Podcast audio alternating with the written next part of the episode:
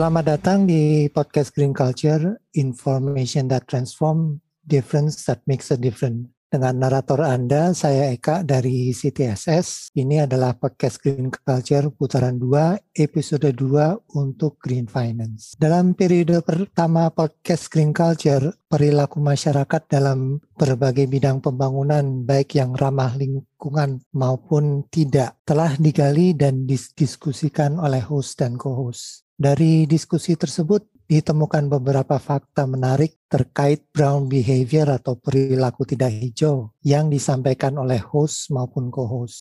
Perlu ditelusuri lebih lanjut, ada apa sebenarnya di balik brown behavior atau perilaku tidak hijau, dan sistem-sistem apa yang terkait dan saling berpengaruh terhadap perilaku tersebut. Variabel apa saja yang saling terkait dan saling berpengaruh dalam sistem-sistem tersebut dan variabel manakah yang dapat berfungsi sebagai pengungkit atau leverage untuk menimbulkan atau menumbuhkan green behavior atau perilaku hijau. Dengan dua pertanyaan di atas yaitu sistem yang berpengaruh dan variabel pengungkit, maka untuk putaran kedua ini ditambahkan satu tema lagi, yaitu green finance. Hal ini mengingat bahwa untuk menjalankan sistem diperlukan financing, sehingga finance mau tidak mau adalah bagian integral dari sistem mana pun yang membentuk perilaku. Sebagaimana tema yang lainnya, Green Finance di putaran kedua ini terdiri dari dua episode, yaitu episode pertama yang membahas sistem-sistem apa yang terkait dan saling berpengaruh terhadap perilaku, brown behavior, dan episode kedua yang membahas variabel manakah yang dapat berfungsi sebagai pengungkit atau leverage yang merupakan bahasan episode kali ini. Sebelum kita mulai obrolan kali ini, saya sedikit kilas balik tentang Green Finance episode pertama di putaran kedua ini. Menurut saya hal yang menarik dari obrolan pertama tentang Green Finance adalah tentang pertanyaan apakah sebenarnya Green Finance yang dapat saya tangkap adalah ketika berbicara tentang financing, ada pemikiran bahwa financing adalah pembiayaan saja, titik.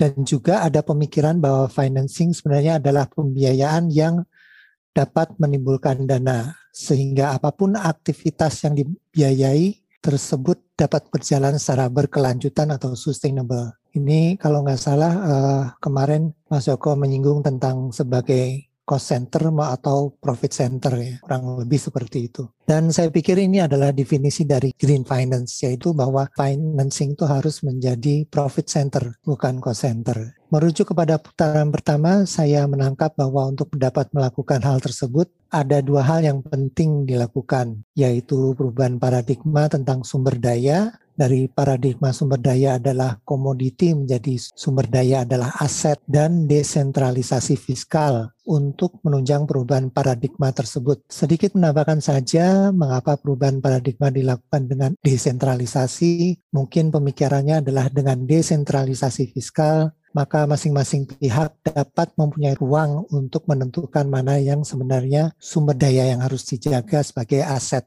Kurang lebih begitulah pemahaman saya.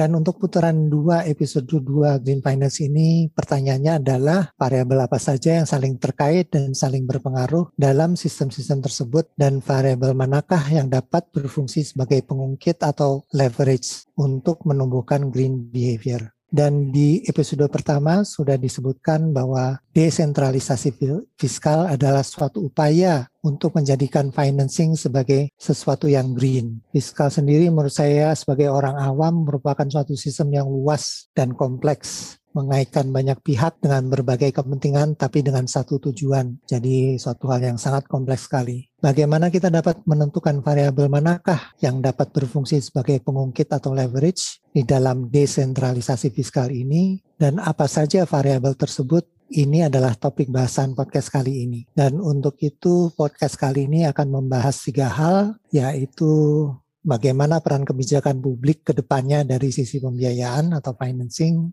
bagaimana kontribusi peran pembiayaan non-publik, dan terakhir bagaimana pembagian pendanaan publik dan non-publik. Dan hari ini saya ditemani oleh seperti biasa host uh, Ibu Damayanti dari CTSS, co-host Mas Joko dari BKF dan ada narasumber dari Tamrin School yaitu Mas Jalal. Ya, semoga semua sehat ya dan semoga paparan dalam pembukaan tadi dapat menghantarkan kita kepada obrolan yang menarik kali ini. Mari kita mulai. Saya serahkan kepada Ibu Damayanti. Silakan. Oke, makasih Mas Eka. Jadi kita ngobrol santai aja nih ya. Nah, kalau dengar Mas Eka ngomong tuh kan selalu serius kayaknya ya. very serious, very terstruktur. Nah, kalau saya selalu ngomongnya ke mana-mana. So, selamat datang para pendengar podcast Green Culture. Nah, kali ini seperti tadi sudah disampaikan oleh Mas Eka, uh, kedatangan tamu nih Mas Jalal. Jadi Mas Joko dan saya uh, kita uh, mendapat apa nih ya kebahagiaan luar biasa gitu. Mas Jalal ini susah banget loh dicari.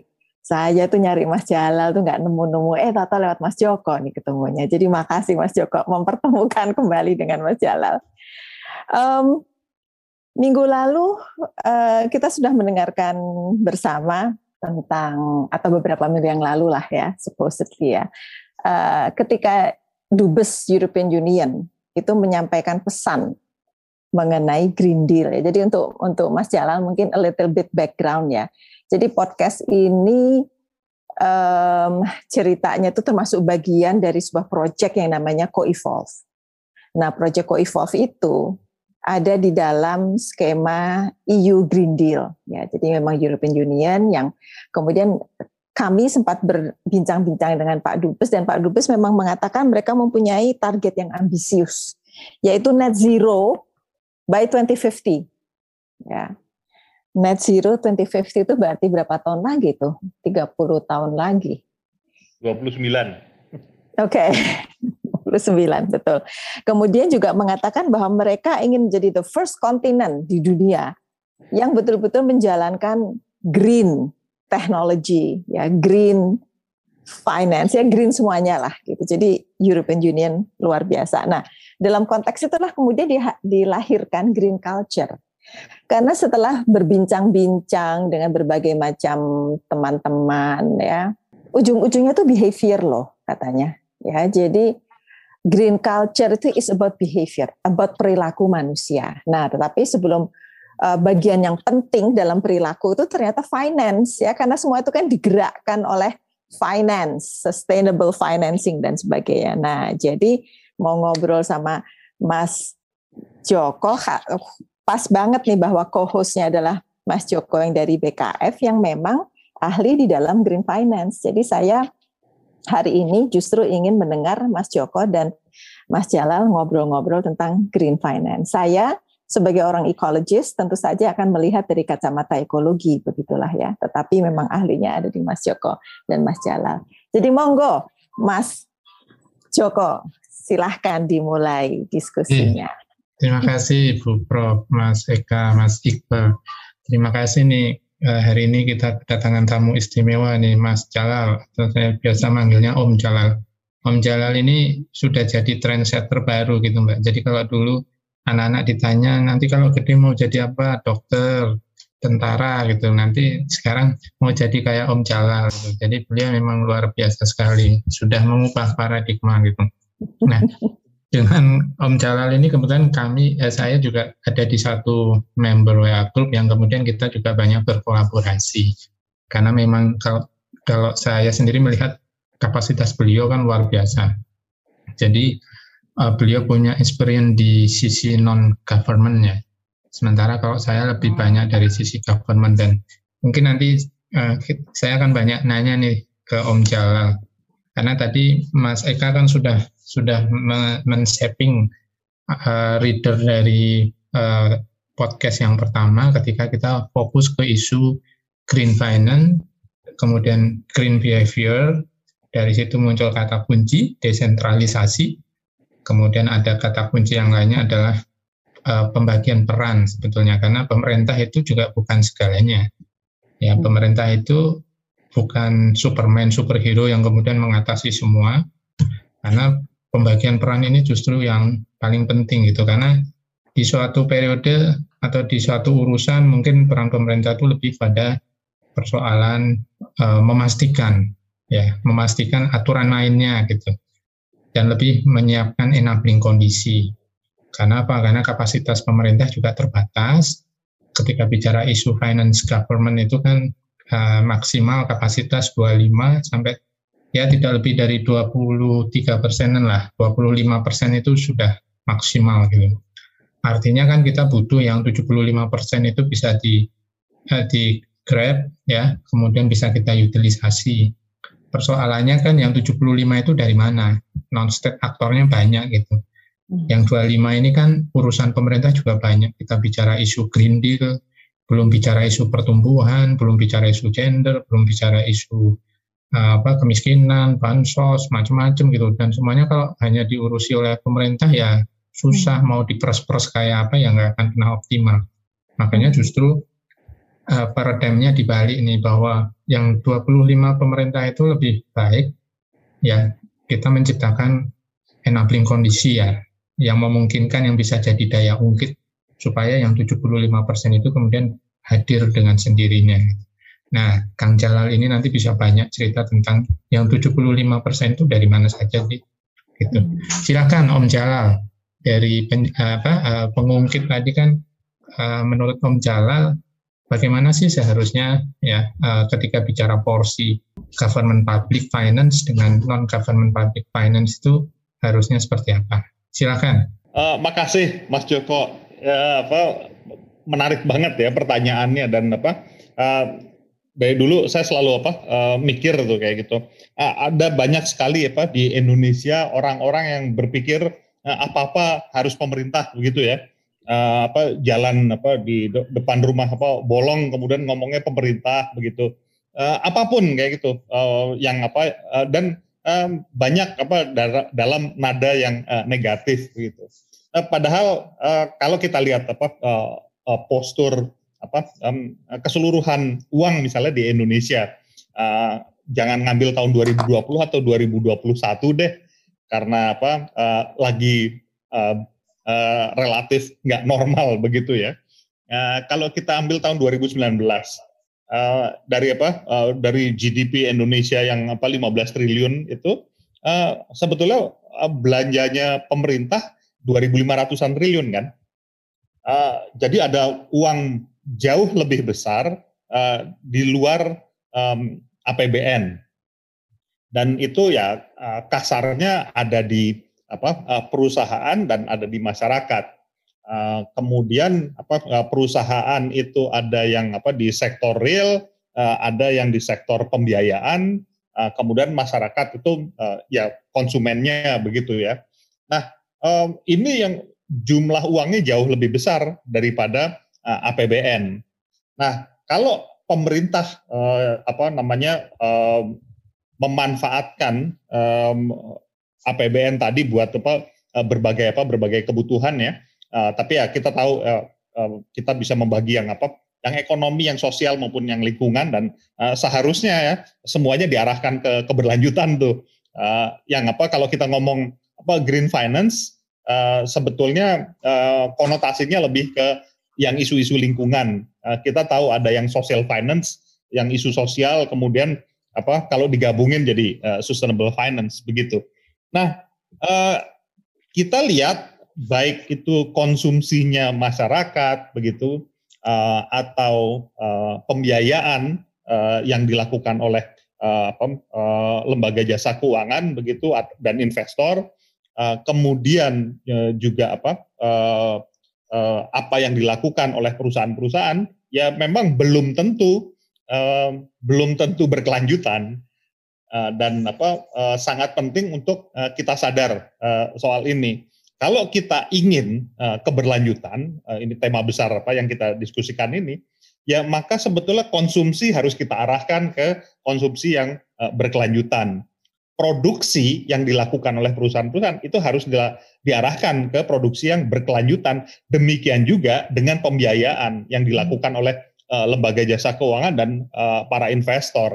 Nah, ini untuk mengimbangi apa yang uh, juga dilakukan oleh pemerintah jadi jangan sampai pemerintah itu uh, berusaha untuk memastikan bahwa uh, APBN-nya dimanfaatkan uh, untuk pembangunan berkelanjutan, tetapi kemudian konsumennya tidak peduli uh, pada apa pada arah itu, uh, produsennya uh, tidak peduli dan uh, ini apa namanya investor dan lembaga jasa keuangan juga begitu. Nah kalau kayak gitu caranya kita nggak akan pernah sampai kepada uh, pembangunan berkelanjutan. Lawang uh, jumlah apa jumlah uangnya jauh lebih banyak di konsumen, di perusahaan dan di apa di uh, di investor. Nah ini semua harus dibuat berkelanjutan agar tujuan kita mencapai uh, eh, SDGs, agar tujuan kita mencapai apa uh, kontribusi yang pas untuk uh, di apa persetujuan Paris uh, itu benar-benar tercapai. Uh, kurang lebih begitu dulu, Mas Joko. Ya, terima kita, kasih. Kita penting memastikan bahwa semuanya mengarah kepada keberlanjutan, bukan cuma yang dari pemerintah.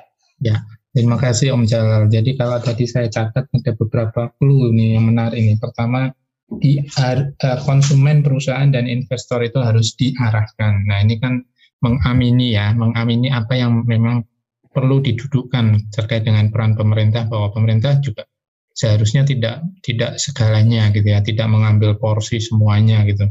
Terkadang memang yang dibutuhkan oleh non state actor itu sebenarnya kepastian gitu, kepastian, ya, keadilan, kepastian dan keadilan rule of game-nya gimana sih ya rule of thumb-nya gimana itu satu dan itu tidak butuh biaya ya jadi ingat bahwa ketika bicara peran dari pemerintah itu memang ada peran budget tapi justru yang paling signifikan tuh harusnya justru yang non budget tadi ya jadi kayak Betul banget.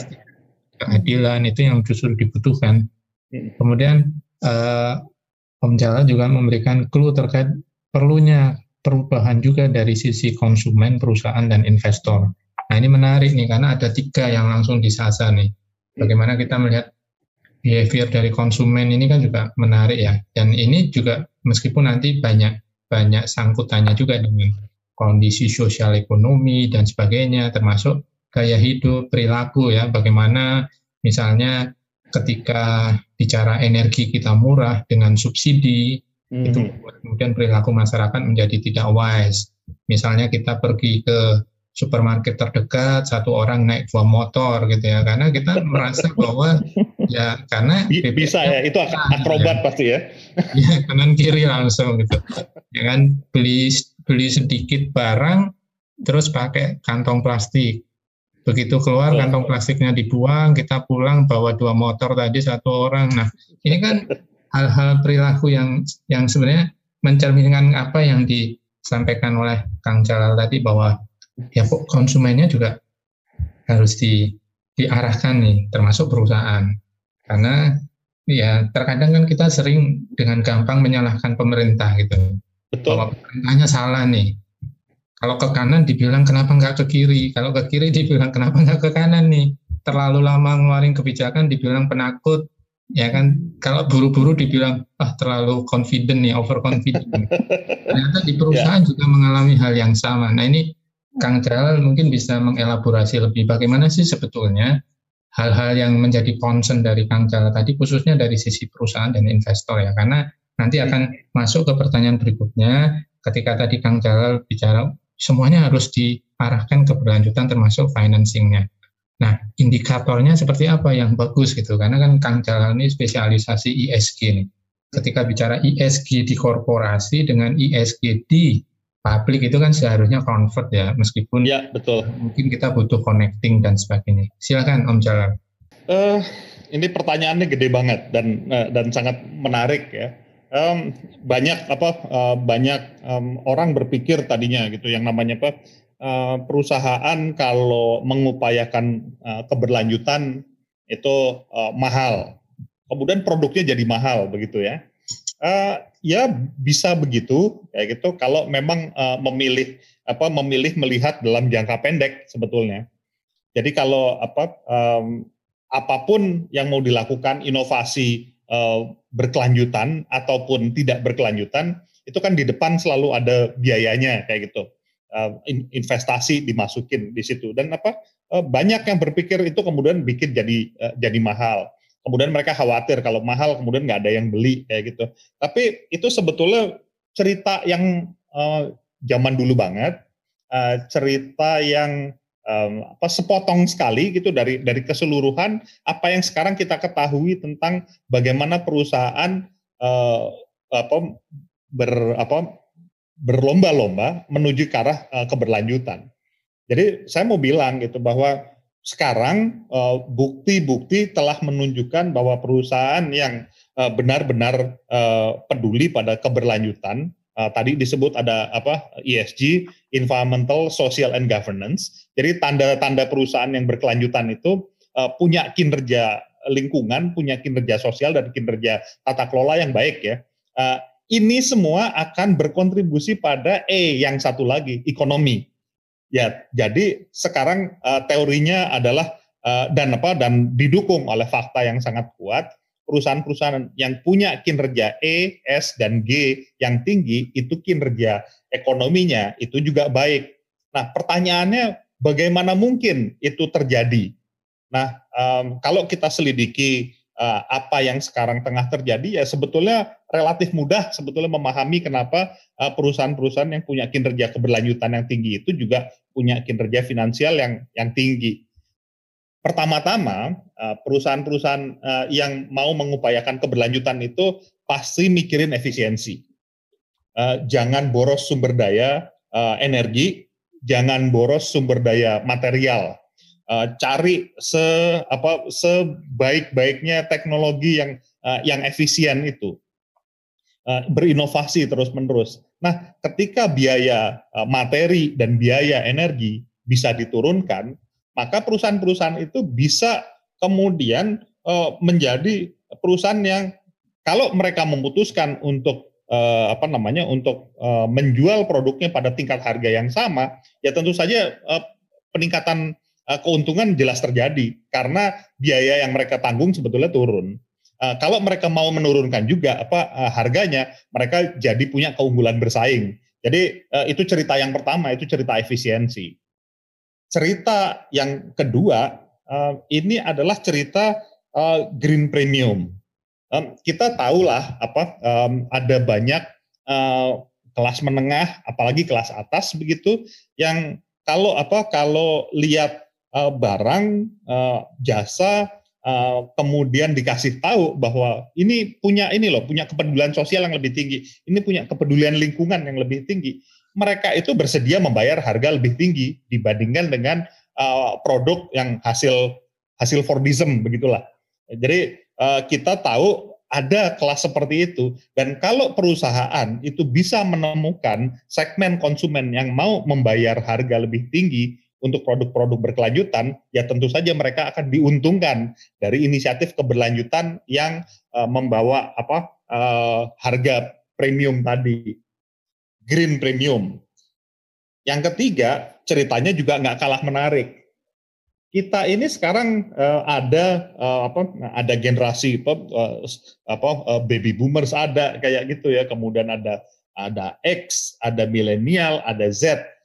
Yang kalau kemudian uh, kita uh, apa bedakan perilakunya berdasarkan generasi ini, itu kelihatan banget kok. Sebetulnya uh, milenial dan Z itu punya perhatian lebih tinggi kepada isu-isu lingkungan dan isu-isu sosial. Sehingga perusahaan-perusahaan yang punya uh, produk dan jasa yang punya kinerja lingkungan dan kinerja sosial yang lebih baik dan dikomunikasikan itu kepada konsumennya, maka mereka akan cenderung dapat uh, konsumen-konsumen baru di generasi milenial dan uh, Z itu mungkin milenial yang sekarang apa uh, belanjanya paling banyak karena Z masih relatif muda ya di bawah 25 tahun walaupun mereka sudah mulai belanja, mulai mulai jadi investor juga begitu. Tapi yang milenial ini kekuatan konsumen besar sekali dan mereka punya kepedulian itu. Jadi ini cerita perluasan pasar. Kalau mereka apa kalau perusahaan-perusahaan itu bisa menunjukkan kinerja sosial dan kinerja lingkungan yang tinggi mengkomunikasikan kepada para konsumennya maka konsumen uh, generasi milenial dan uh, Z itu tertarik pada produk mereka. Mereka bisa mendapatkan uh, keuntungan lebih besar dari pangsa pasar yang semakin luas. Itu cerita yang ketiga. Nah cerita yang keempat itu saya kira nggak kalah menarik gitu kita lagi lihat banyak sekali perubahan-perubahan model bisnis. sekarang teman-teman apa sekarang mungkin ya sebagian besar di antara kita masih menggantungkan sumber energi dari energi fosil, baik listrik maupun untuk apa transportasi. tapi kita juga sekarang sedang melihat bahwa apa kayaknya teman-teman yang pasang apa eh, panel surya di atap rumah makin banyak kayak gitu. Dan ini sebetulnya uh, banyak dilakukan di eh, perusahaan-perusahaan yang apa perusahaan-perusahaan energi di, di seluruh dunia, perusahaan-perusahaan utilitas di seluruh dunia yang tadinya hanya menyediakan sumber daya apa listrik buat konsumen itu sumbernya adalah energi fosil, perusahaan yang sama itu memberikan layanan uh, berupa uh, mereka bisa memilih kayak gitu. Uh, kalian mau listrik apa uh, panel surya dari angin uh, atau tetap fosil kayak gitu. Nah, atau ada perusahaan-perusahaan baru yang masuk yang memberikan apa layanan uh, benar-benar uh, 100% energi terbarukan. Nah, ini uh, juga cerita yang lain lagi karena model bisnis yang berbeda uh, bisa memberikan uh, apa namanya uh, jasa yang sama dalam hal ini listrik itu misalnya. Nah, yang saya saksikan sekarang keempat model ini itu berjalan beriringan, saling menguatkan dan membuat perusahaan-perusahaan itu makin tertarik kepada uh, keberlanjutan karena mereka tahu bahwa di situ pula lah uh, keuntungan-keuntungan yang lebih besar, uh, peluang-peluang bisnis yang lebih besar lagi di masa depan itu terjadi. Bukan di model-model bisnis yang brown Eh, nah, ini yang apa yang uh, penting kita uh, lihat di dalam perkembangan perusahaan. Itulah yang membuat perusahaan-perusahaan juga makin tertarik kepada keberlanjutan. Begitu. Ya, terima kasih Om Jalal. Ini luar biasa nih. Jadi memang sebenarnya koneksinya juga bagus ya. Ketika ada empat hal yang menjadi sentral fokus dari uh, apa korporasi, di situ pemerintah juga ada sinergi yang bagus tadi ya. Misalnya yang pertama terkait dengan perubahan paradigma yang awalnya juga perusahaan itu melihat dari sisi cost center ya. Sama Betul. ternyata sama ya. Makanya kan perlu peran pemerintah. Pemerintah untuk mewajibkan internalisasi dari apa uh, sosial dan juga environment yang awalnya nggak pernah diperhitungkan di dalam biaya produksi nih. Karena kalau diperhitungkan di biaya produksi kan ada dua opsinya bahwa dia ditanggung oleh si perusahaan atau dia shifting ke konsumen. Betul. Gitu kan. Kalau dia shifting ke konsumen kan harganya akan jadi mahal. Kalau dia tanggung dia akan turunkan level produksinya. Nah, cuman kan sebenarnya ketika ini bisa diubah dalam paradigma yang tadi Pak Eka sampaikan dari cost center menjadi profit center, bahwa isu efisiensi itu bukan bukan justru biaya di periode saat ini, tapi investasi Betul. di masa depan gitu. Betul. Dan pemerintah bisa chip in di sini dalam bentuk eco labelingnya gitu. Jadi Betul. pelakunya adalah korporasi, pemerintah yang menjadikan memberikan garansi gitu bahwa oke okay, kami akan ganti lampunya, lampu swabalas, kami akan ganti boilernya. Tapi boiler yang masuk kategori efisiensi energi yang mana? Nah ini peran dari pemerintah nih, memberikan oh. standarisasi tadi ya, pemjalan. Ya. Yang kemudian banget. green premium nih, oh, ini menarik sekali bahwa ketika bicara green premium ataupun koneksinya dengan milenial yang dia uh, apa punya segmentasi khusus untuk belanja. Sebenarnya pemerintah juga bisa chip in di situ gitu. Bukan hanya dari sisi belanja. Kalau dari sisi belanja, pemerintah bisa dapat potensi pajaknya, PPN-nya. Tapi yang lebih luas lagi ketika bicara perluasan, sebenarnya pemerintah bisa dan itu sudah beberapa kami lakukan ya. Misalnya ketika uh, teman-temannya Om Jalal ini kan banyak yang suka pamer, posting mobil mewah lah, pamer eh, motor mewah. Itu dikejar pajaknya mereka bilang oh ini mobil temen gitu ya. Nah, itu kemarin kita mobil sasar kita kita sasar dengan uh, ekspansi dari Green Suko. Jadi awalnya hmm. pemerintah hanya punya Green Suko yang korporasi gede sama internasional base market. Kemudian kita bikin diversifikasi produk untuk nyasar yang uh, apa, uh, domestic market dengan retail system. Jadi individu perorangan by platform digital bisa beli minimal uh, satu jutaan gitu. Jadi hmm. ketika kita telusuri memang hampir uh, mayoritas uh, pembelinya adalah yang tadi disampaikan oleh Om Jal ya green premium, kemudian uh, generasi milenial ya yang memang mereka sebetulnya mudah untuk diajak campaign ya, campaign Betul. perubahan. Ya, saya jadi kepikiran jangan-jangan yang tadi kasus naik motor satu orang bawa dua motor tadi itu generasi kita nih Om Jalal. Mas Joko mau jadi mau nanya nih, saya Iya. penasaran nih, nanya baik ke Mas Joko maupun ke Mas Jalal, nggak tahu nih. Yang tadi efisiensi itu loh, Ya. efisiensi itu kan berarti eh, apa namanya perusahaannya sendiri kan harus melakukan investasi untuk Betul. misalnya membeli teknologi Ya. yang saat ini lebih mahal dan sebagainya. Dan to be honest kok saya saya nggak percaya tuh saya nggak percaya bahwa itu bisa terjadi karena karena perusahaan itu kan selalu pikirannya adalah bagaimana dia bisa sehemat-hematnya menghasilkan keuntungan sebesar-besarnya. Jadi menurut saya itu kayaknya teori. Nah, tapi itu Oh. kan saya yang orang skeptis gitu ya. Nah, jadi justru ingin mendengar dari Mas Jalal nih. Gimana Silakan nih? Om Mas? Jalal. Itu itu menarik banget dan sebetulnya itu punya dasar realitas juga begitu ya. Eh gini, orang itu dijadikan komisaris, dijadikan direksi, itu kan ada periodenya Eh, lima tahun. Nah, itu itu yang di, yang, yang ditulis kayak gitu. Tapi kalau kemudian nanti apa eh, macem-macem kayak gitu, kemudian tidak apa tidak eh, apa tidak perform katakanlah gitu ya ya kemudian di- diberhentikan di tengah jalan ya bisa begitu dan eh, karena apa periode yang seperti ini mereka juga kerap sebetulnya mengambil keputusan bukan untuk eh, apa eh, menjalankan fiduciary duty-nya Eh, fiduciary duty itu artinya eh, tugas eh, menjaga eh, ini apa eh, apa ya menjaga kepentingan shareholders. Itu kalau fiduciary duty abad 20 kalau fiduciary duty awal abad 21 sebetulnya menjaga uh, keseluruhan uh, pemangku kepentingan begitu ya Hmm. kepentingannya mereka kepentingannya stakeholders. Tapi kalau kita pun pakai uh, kepentingannya shareholders uh, maka kalau misalnya di depan mata itu ada teknologi yang uh, kalau kita investasi kemudian empat tahun lagi misalnya itu akan mendatangkan keuntungan besar sekali buat perusahaan Hmm. tapi empat tahun lagi. Saya baru saja diangkat jadi direktur.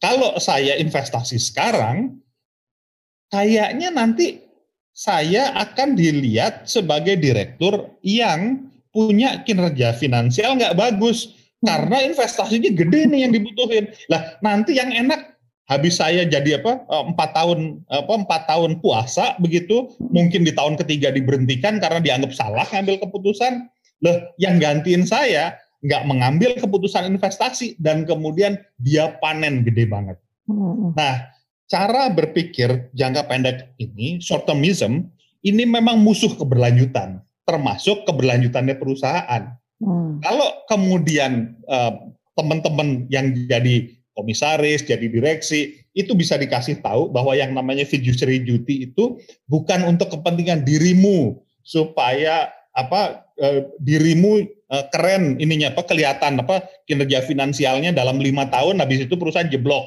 karena misalnya kalah bersaing sama yang investasi begitu ya. Nah ini eh, ini penting banget eh, jadi diskusi dan apa banyak apa banyak uh, paper uh, tentang tata kelola itu mendiskusikan bahwa uh, kalau mereka yang mengambil keputusan dalam jangka panjang ini ya harus dilindungi juga kayak gitu oleh uh, pemegang sahamnya. Nah, itu artinya apa? Pemegang saham juga mesti diajakin diskusi soal keberlanjutan bahwa kalau saya mengambil keputusan investasi untuk uh, apa namanya teknologi yang akan membawa keuntungan perusahaan di tahun keempat nanti ya jangan dihakimi pada tahun pertama, tahun kedua, tahun ketiga, melainkan harus dilihat ini loh uh, yang akan kita terima di tahun keempat, di tahun kelima, di tahun ketujuh melesat luar biasa. Nah ini makanya membutuhkan diskusi dengan semua pihak. Konsumennya mesti dikasih tahu bahwa kalau investasi apa kalau perusahaan berinvestasi di sini tolong dibeli dong. Kayak gitu karena ini menarik sebetulnya. Uh, uh, ininya apa pemerintahnya itu perlu bikin apa bikin uh, regulasi yang memastikan bahwa uh, efisiensi tadi itu didukung benar kemudian investornya itu juga harus tahu kayak gitu bahwa ini nanti dampaknya positif di tahun keempat tahun kelima. Jadi tolong jangan dipecat dulu. Nah uh, bagian ini itu bagian yang sangat menarik tuh untuk didiskusikan hmm. karena ini adalah salah satu di antara tiga musuh besar uh, keberlanjutannya perusahaan. Uh, okay. Yang yang ini yang berpikir jangka pendek ini. Yang apa? Yang lain uh, tentu saja adalah uh, ini apa namanya? Uh, tadi Mas Joko sudah bilang tuh uh, uh, kalau kita uh, apa namanya uh, melakukan eksternalisasi segala hal kayak gitu, itu kan itu juga buruk sekali itu uh, perusahaan seharusnya uh, apa mengelola uh, dampaknya uh, dengan baik kayak gitu. Jadi uh, musuh yang apa jangka pendek ini uh, beneran itu mesti di apa mesti di apa ya uh, mesti diatasi. Begitu Mbak Dami. Thank you, thank you. Ya. Dan apa yang dilakukan uh, edukasi di private korporasi itu juga hal yang sama gitu. Karena kan standar penilaiannya juga sama. Seorang kepala daerah nggak akan pernah berpikir lima tahun ke depan setelah mereka tidak terpilih gitu. Yeah. mereka kan harus balik modal dan sebagainya gitu.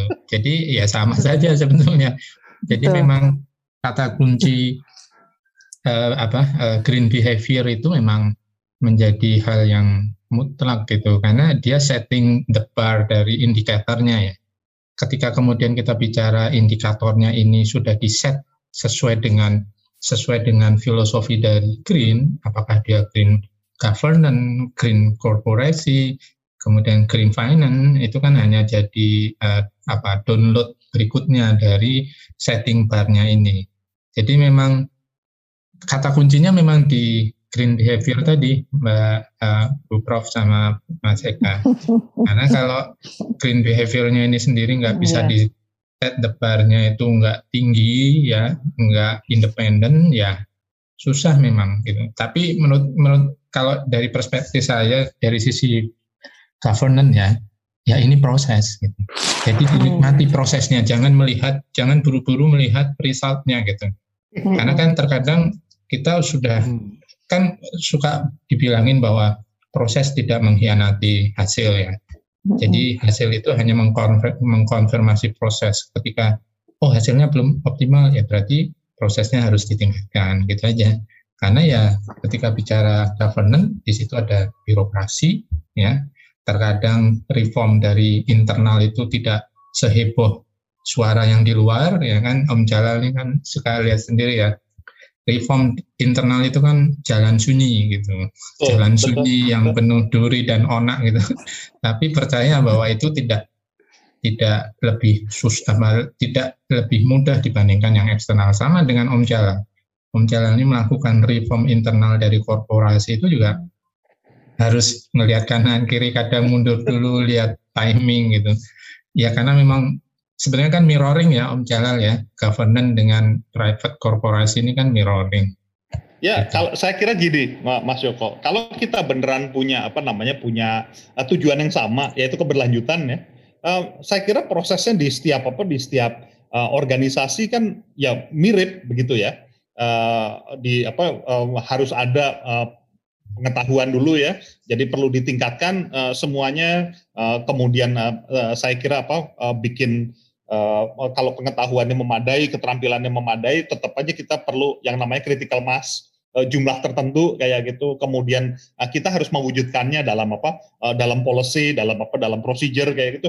Yang ya sama sebetulnya. Nah, yang menarik kalau menurut saya adalah kadang-kadang ya kita nggak sabar di dalam apa? Di dalam proses itu karena sebetulnya sebetulnya misalnya pengetahuannya uh, belum memadai, tapi kita buru-buru misalnya ingin bikin perubahan policy.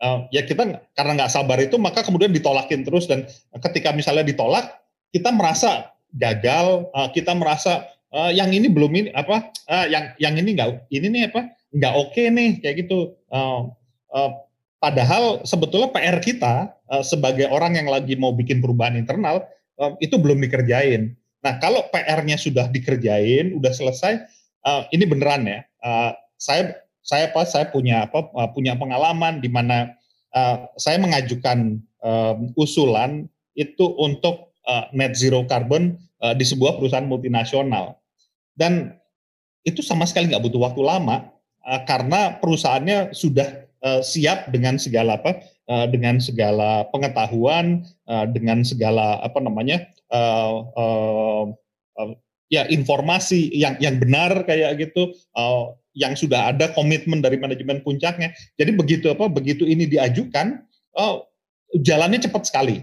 Uh, tiba-tiba perusahaan itu bikin komitmen di, di level global uh, begini yang mau uh, kami lakukan dan itu bikin apa bikin terharu luar biasa gitu ya.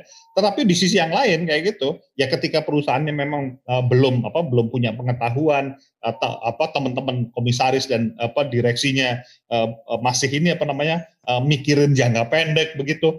Uh, informasi yang sama diberikan, rekomendasi yang sama diberikan, yaitu efeknya tidak akan sama dengan apa yang pertama kali uh, saya alami itu. Nah, karena uh, tadi ya, memang belum belum uh, cukup prasyaratnya sebetulnya untuk berubah itu. Dan ini terjadi di perusahaan apa sektor real maupun di uh, sektor finansial. Ada yang saya apa uh, yang saya ajakin uh, untuk bikin produk keuangan berkelanjutan Wah, cepetnya minta ampun kayak gitu ya. Uh, ada yang apa dikasih tahu hal yang sama, uh, ini kok mentok terus kan kayak gitu. Setelah dipelajari ya memang sebetulnya prasyaratnya belum uh, tercukupi ya. Uh, kita perlu mundur tuh uh, untuk memastikan bahwa uh, prasyarat pengetahuan, prasyarat keterampilan, komitmen di apa manajemen puncak itu ada dulu kayak gitu sehingga kita bisa memberikan rekomendasi dan kemudian bisa dijalankan oleh uh, apa uh, manajemen puncak dan manajemen medianya. Uh, begitu kurang lebih, Mas Joko. Ya, terima kasih Om Jalal. Uh, Nyon Sewu, Mas Eka, masih ada waktu kah? Karena kalau ngobrol sama Om Jalal ini nggak akan pernah putus gitu. Jadi kayak yeah. kereta api disambung menyambung menjadi satu. Itu katanya ATM, ATM, automated talking machine. ya. Sebe uh, sebenarnya menarik banget nih obrolan kita sore, hari ini ya sore ini. Uh, tapi memang waktu juga lah yang uh, apa menjadi pembatas ya. Jadi kalau kalau uh, boleh saya buat suatu summary ya. Jadi yang saya tangkap ini bicara kita tentang green finance tuh sebenarnya bagaimana pemerintah mengeluarkan policy ya policy kebijakan yang menjadi enabler dari untuk pihak non-state, konsumen, perusahaan, investor yang real maupun financing supaya mereka bisa bertransformasi menjadi green begitu yang saya tangkap ya. Nah dalam dalam proses menjadi green itu sebenarnya juga bukan hanya dari pemerintah ya tapi uh, pihak non non state ini tadi kayak real dan financing itu juga harus mempunyai prasyarat seperti tujuan bersama, pemahaman tentang apa itu green, dan Budami bicara, saya nggak percaya gitu ya, uh, bahwa mereka juga punya moral gitu, moralitas bahwa mempertingkan ke ke apa namanya keberlanjutan sustainability musuhnya adalah pemikiran jangka pendek ingin yang pendek-pendek aja uh, dap cepet dapat invest sekarang dapat kemarin gitu ya. Padahal investasinya baru sekarang gitu ya. Kira-kira banyak ya. cerita yang kayak gitu, banyak. Iya, ya, ya. Nah, uh, ingin saya ambil ya, yang mungkin kalau boleh saya menambahkan ya, uh, mengutip Mas Joko bahwa hasil dalam hal ini mungkin indikatornya di di dijabarkan dalam indikator dan proses itu sama-sama pentingnya. Proses ber, lebih bersifat filosofis ya, menurut saya banyak nanti ya muncul realnya adalah prasyarat yang tadi Mas Jala udah bilang. Contoh yang ingin saya angkat karena kebetulan saya adalah dulu berkecimpung di dunia otomotif ya. Kendaraan bermotor roda dua kita udah tahu deh siapa sih yang menguasai pasar kendaraan bermotor roda dua di Indonesia. Negara tetangga dengan awalan C. Mereka berproses loh untuk mengenali masyarakat kita, kebiasaan kita, terus mengadakan service center dan segala macam dan segala macamnya. Sehingga kita sangat nempel dengan produk-produk dari negara C. Nah ini pernah ada negara IM ingin masuk nih dan mereka bisa yakin bisa menawarkan produk dengan harga yang lebih murah, produk yang di atas spek ya. Mereka berpikir ah di Indonesia banyak laki tapi makanya kok motor bebek. Mungkin sebagai tampilan maco kita jual motor yang cowok yang manly dengan harga yang sangat bersaing pasti mereka akan pindah. Ternyata nggak gitu loh. Tetap aja kita nyantel ke negara C daripada negara I ya. Jadi pertama untuk mengenali penting. Kedua eh, bahwa manusia itu tidak hanya semata-mata homo economicus menurut saya ya. Jadi seperti prasyarat yang Mas Jalal bilang ya bahwa harus berproses dulu, punya uh, tujuan bersama. Tujuan bersama itu juga apa sih? Pandangannya juga macam-macam sih. Sama-sama ke misalnya oke okay, kita ingin liburan sama-sama ke Jogja. Jogja yang mana? Ada yang mau ke Candi, ada yang mau ke ini saya Selatan, ada yang bilang. saya ini. ya. Jadi itu sangat kompleks ya dan untuk melakukan proses internal seperti Mas uh, Joko bilang itu ya. ini menurut saya juga perlu diperhitungkan. Tapi saya rasa pesan dari obrolan ini kurang lebih hari ini begini ya. Bisa lebih detail kalau kita punya lebih banyak waktu. Itu pendapat saya. Monggo silahkan. Mas Joko, monggo Mas Joko. Ya, terima kasih. Pertama-tama, uh, terima kasih sekali nih Kang Jalal nih. Ini luar biasa sekali ya. Hari ini kita dapat pencerahan yang luar biasa yang uh, tadi saya sampaikan bahwa Om Jalal ini pun sudah jadi ikon dari perubahan itu sendiri. Hmm. Jadi misalnya kita evidence based, kita tanya anak-anak, ya tadi cita-citanya mau jadi kayak Om Jalal gitu. Dia sendiri udah jadi ikonik gitu. Jadi memang sangat beruntung hari ini bisa ketemu Om Jalal, kita bisa nyerap ilmunya. Sayangnya memang waktunya sangat pendek, jadi mungkin nanti eh, sangat filosofi sebetulnya beliau eh, citasinya banyak banget ya. Jadi memang hmm. eh, ATM tadi, tapi ATM-nya yang evidence based, bukan yang just talking no action gitu. Itu aja mungkin terima kasih Bu Prof. Iya, oke. Okay. Uh, eh, terima kasih Mas Jalal dan Mas Joko. Kalau saya tadi mendengarkan apa obrolan ini ya saya senantiasa apa ya, senantiasa merenung at the back of my mind begitu ya bahwa oke okay, kita bicara tentang green culture, budaya dan sebagainya dan memang mengharapkan orang-orang kayak Mas Jalal ini akan lebih banyak di Indonesia ya. Tapi kalau kita lihat ya, Mas Jalal ini kan angkatan berapa? 27 ya 27, betul. Nah, 27. Masih diingat ya? Masih. Hebat kan? Masih. A27 1539. Dari sekian lulusan IPB di angkatan Mas Jalal, coba berapa mahasiswa? 1.500 gitu. Berapa orang yang bisa muncul menjadi Mas Jalal? Ya. Jadi ini sebetulnya PR besar pendidikan. Nah, kalau kita jadi ngomong pendidikan, tapi nggak apa-apa lah. Ya bahwa um, jadi kalau saya sih sebetulnya nanti-nanti ingin ingin ngobrol lagi sama Mas Jalal justru menggali apa yang menyebabkan Mas Jalal itu menjadi Mas Jalal sekarang ini. Karena ini kemudian harus kita model. Ya pendidikannya Mas Jalal ini harus kita modeling supaya menghasilkan uh, Mas Jalal berikutnya. Um, karena ketika kita bicara tentang behavior itu kan di dalam behavior itu terkandung nilai-nilai. Nah, jangan-jangan ada nilai-nilai sesuatu nih dari Mas Jalal yang entah didapatkan dari keluarga, entah didapatkan dari IPB atau muncul sebagai wangsit yang kita tidak tahu. Demikian juga dengan Mas Joko loh. Orang kayak Mas Joko ini kan juga langka. Sama aja nih Mas Jalal, Mas Joko nih ya. Jadi, um, nah sekarang karena saya bicara dari sebagai seorang apa ya, sebagai orang perguruan tinggi mungkin ya, sebagai seorang perguruan tinggi dan sangat sangat sangat apa concern uh, bahwa ah, ini saya barusan aja membaca, um, boleh nggak nyebut ya? Nggak apa-apa deh. Nanti kan bisa dipotong sama Mas Iqbal kalau dianggap bahaya. bisa dipotong. ini tidak live. Baru aja ada Eh, pernyataan dari Pak Jokowi tadi ya bahwa pendidikan itu harus menghasilkan apa kurikul, kurikulum yang harus dihasilkan, ah, kurikulum yang harus diikuti itu adalah kurikulum industri, kurikulum yang diperlukan oleh industri dan bukan kurikulumnya dosen. Itu seorang presiden mengatakan begitu. Coba itu. Jadi saya mikir ini apa ya maksudnya kurikulum industri, kurikulum do, uh, dosen ya. Karena kalau kita bicara tentang green behavior itu kan tadi mencakup semuanya ya, holistik.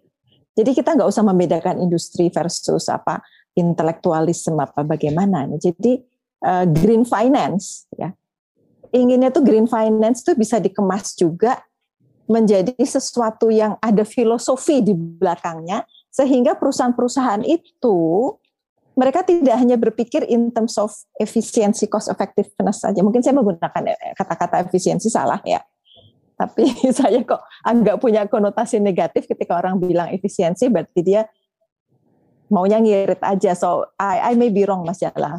Cut me if, if aku salah gitu. Tapi hmm. itu menurut saya green finance itu uh, harus ada filosofinya dan ada setelah saya dengerin Mas Jalan sama Mas Joko tadi ternyata ada ada banget. Filosofi di belakangnya tuh dalam sekali sustainability gitu. Nah itu yang saya pelajari hari ini. Jadi saya belajar banyak karena saya ternyata salah selama ini ketika bicara tentang green finance gitu. Saya pikir ah nggak mungkin karena orang hanya mau short term. Ternyata Mas Jalal tadi menerangkan enggak justru short term itu adalah musuh.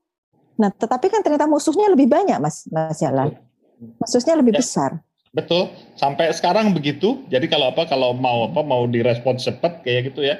Um, kita apa yang apa yang bergerak di apa uh, corporate sustainability itu ya mengidentifikasi musuh-musuh itu. Uh, hmm. musuhnya ada ada di ada di boardroom.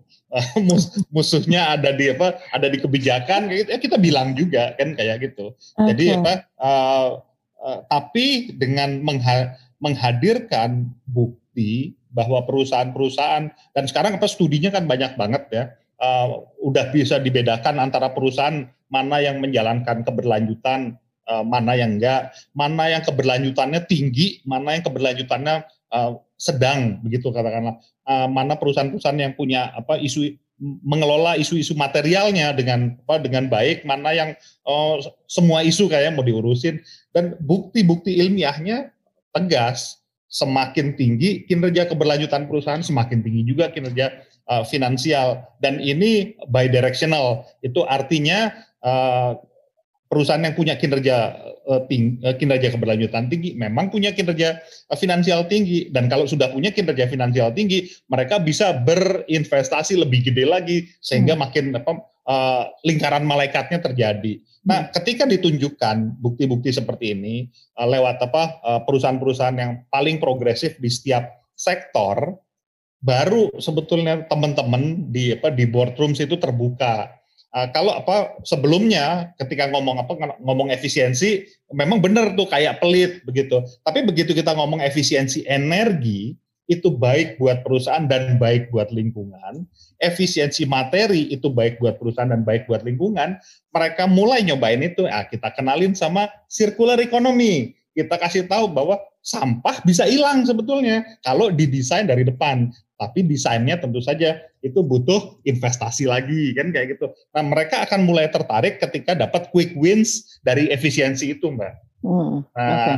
Jadi ini pancingan pertama. Kenapa saya bilang hmm. ceritanya ada empat gitu dari apa dari hmm. apa dari bagaimana perusahaan memperoleh keuntungan dari keberlanjutan itu lagi-lagi karena kita perlu membuktikan lewat quick wins dong. Jangan sampai mereka putus asa. Makanya yang saya omongin efisiensi energi dan efisiensi materi dulu. Hmm. Di ujungnya yang saya ceritain itu kan perubahan bisnis model dan perubahan bisnis model itu benar-benar uh, tidak mudah kayak gitu dan itu butuh podcast yang lain kayak gitu untuk diceritain. Gitu, oke, oke, oke, setuju, setuju. Terima kasih, Mas Joko. Ya, apakah ada sesuatu yang mau disampaikan closing statement dari? Mungkin sebenarnya gini, kalau tadi kan kata kuncinya sebenarnya sinergi, sinergitas antar pemangku kepentingan, deh. bahwa government is not the only one gitu. Kita butuh support dari many hmm. stakeholder, tapi dalam porsi masing-masing gitu. Dan kebetulan kalau dengan pembicara ini, saya banyak secara uh, pribadi juga kerjasama dengan beliau. Jadi kita uh, mutualisme simbiosis gitu. Jadi beliau menaruh harapan supaya governmentnya juga lebih uh, bagus dengan uh, dorongan dari dalam tadi sama-sama dari dalam hmm. Mbak Prof ya hmm. karena memang tadi saya sampaikan bahwa sebetulnya uh, intervensi dari dalam itu justru lebih menentukan dibandingkan intervensi dari luar gitu karena kan yeah. minimal intervensi dari dalam itu kita sudah tahu celahnya kita sudah tahu pemetaannya gitu jadi nggak gerubah geduruk gitu meskipun memang prosesnya mungkin bisa panjang ya tapi panjang pendeknya ini kan kembali lagi ini hanya proses gitu. Yang penting kan risetnya dan riset itu nggak akan pernah mengkhianati proses. Cuman ketika kita harus percayalah bahwa reform internal itu ketika kita uh, berhenti dulu ya itu bukan berarti kita benar-benar berhenti gitu. For for the time being kita akan meloncat lebih jauh lagi gitu. Saya ambil contoh misalnya uh, saat ini kita sedang finalisasi draft penerbitan SDG bond coba hmm. kita bayangkan setahun yang lalu itu masih teori mungkin masih khayalan gitu hmm. bahwa Indonesia bisa menerbitkan SDG bond sebelumnya kita sudah menerbitkan green sukuk pertama di dunia, government green sukuk. Itu dan dapat cepat banget. Dan dapat penghargaan entah berapa banyak itu, Mas. Iya, yang dan banyak bisa yang jualan wow. bisa jualan 30 tahun ya. Jadi kalau Bu Prof beli uh, investasi 30 tahun kan ya sudah uh, pulang ke Jogja saja menikmati kota kelahiran. Karena udah pasti punya investasi 30 tahun loh iya. bayangkan gitu. ya. Okay, Tapi okay. kan sometimes orang belum melihat ini tadi yang Om Jala hmm. sampaikan. Mungkin memang prosesnya mereka belum punya belum punya apa uh, istilahnya knowledge-nya gitu, belum punya hmm. lesson dan karena hmm. orang Indonesia ini kan uniqueness-nya kan memang harus dilihatin sesuatu secara nyata gitu loh. Nggak hmm. bisa dikasih teori-teori gitu perlu bukti. Bukti pun uh, terkadang harus yang valid gitu. Yang valid pun malah nggak dipercaya. Mereka lebih seneng lihat bukti yang nggak valid gitu. Ya berdasarkan nih, berdasarkan wangsit gitu. Nah, ini memang uniqueness kita bersama gitu. Tapi kalau ini bisa kita kemas sebetulnya uh, apa ya nggak nggak perlu harus yang gede ya.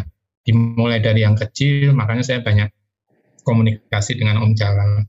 Gimana kita dorong nanti Om Jalal ngasih input, saya pakai, kemudian kita hmm. tektokan input, nanti Om Jalal pakai, kita tukar-tukaran info, ya, kemudian kita setting agendanya. Ya mungkin hmm. kita boleh dupa kalau orang Jalal bilang kita mungkin bukan di penentu kebijakan, tapi sometimes penentu kebijakan itu juga feedingnya dari kita gitu. Hmm. Jadi kalau kita sudah tahu pemetaannya, sebenarnya malah lebih bagus gitu dan lebih enak. Tapi ya memang butuh proses gitu. Itu ya, mungkin ya. filosofinya. Oke, terima kasih banyak. Jadi ini take home message-nya saya catat di sini langsung tadi pernyataan dari Mas Joko. Result tidak pernah mengkhianati proses. Nah, menurut saya itu powerful banget tuh. Powerful sekali. Jadi terima kasih banyak Mas Joko, terima kasih iya. Mas Jalal. Terima kasih para pendengar dan kita ketemu lagi pada podcast berikutnya. Terima kasih Mas Eka. Sampai jumpa lagi semuanya. Eh, terima kasih Bu Mas Eka. Om Jalan, terima kasih. Terima kasih ya. Izin pamit. Matur nuwun.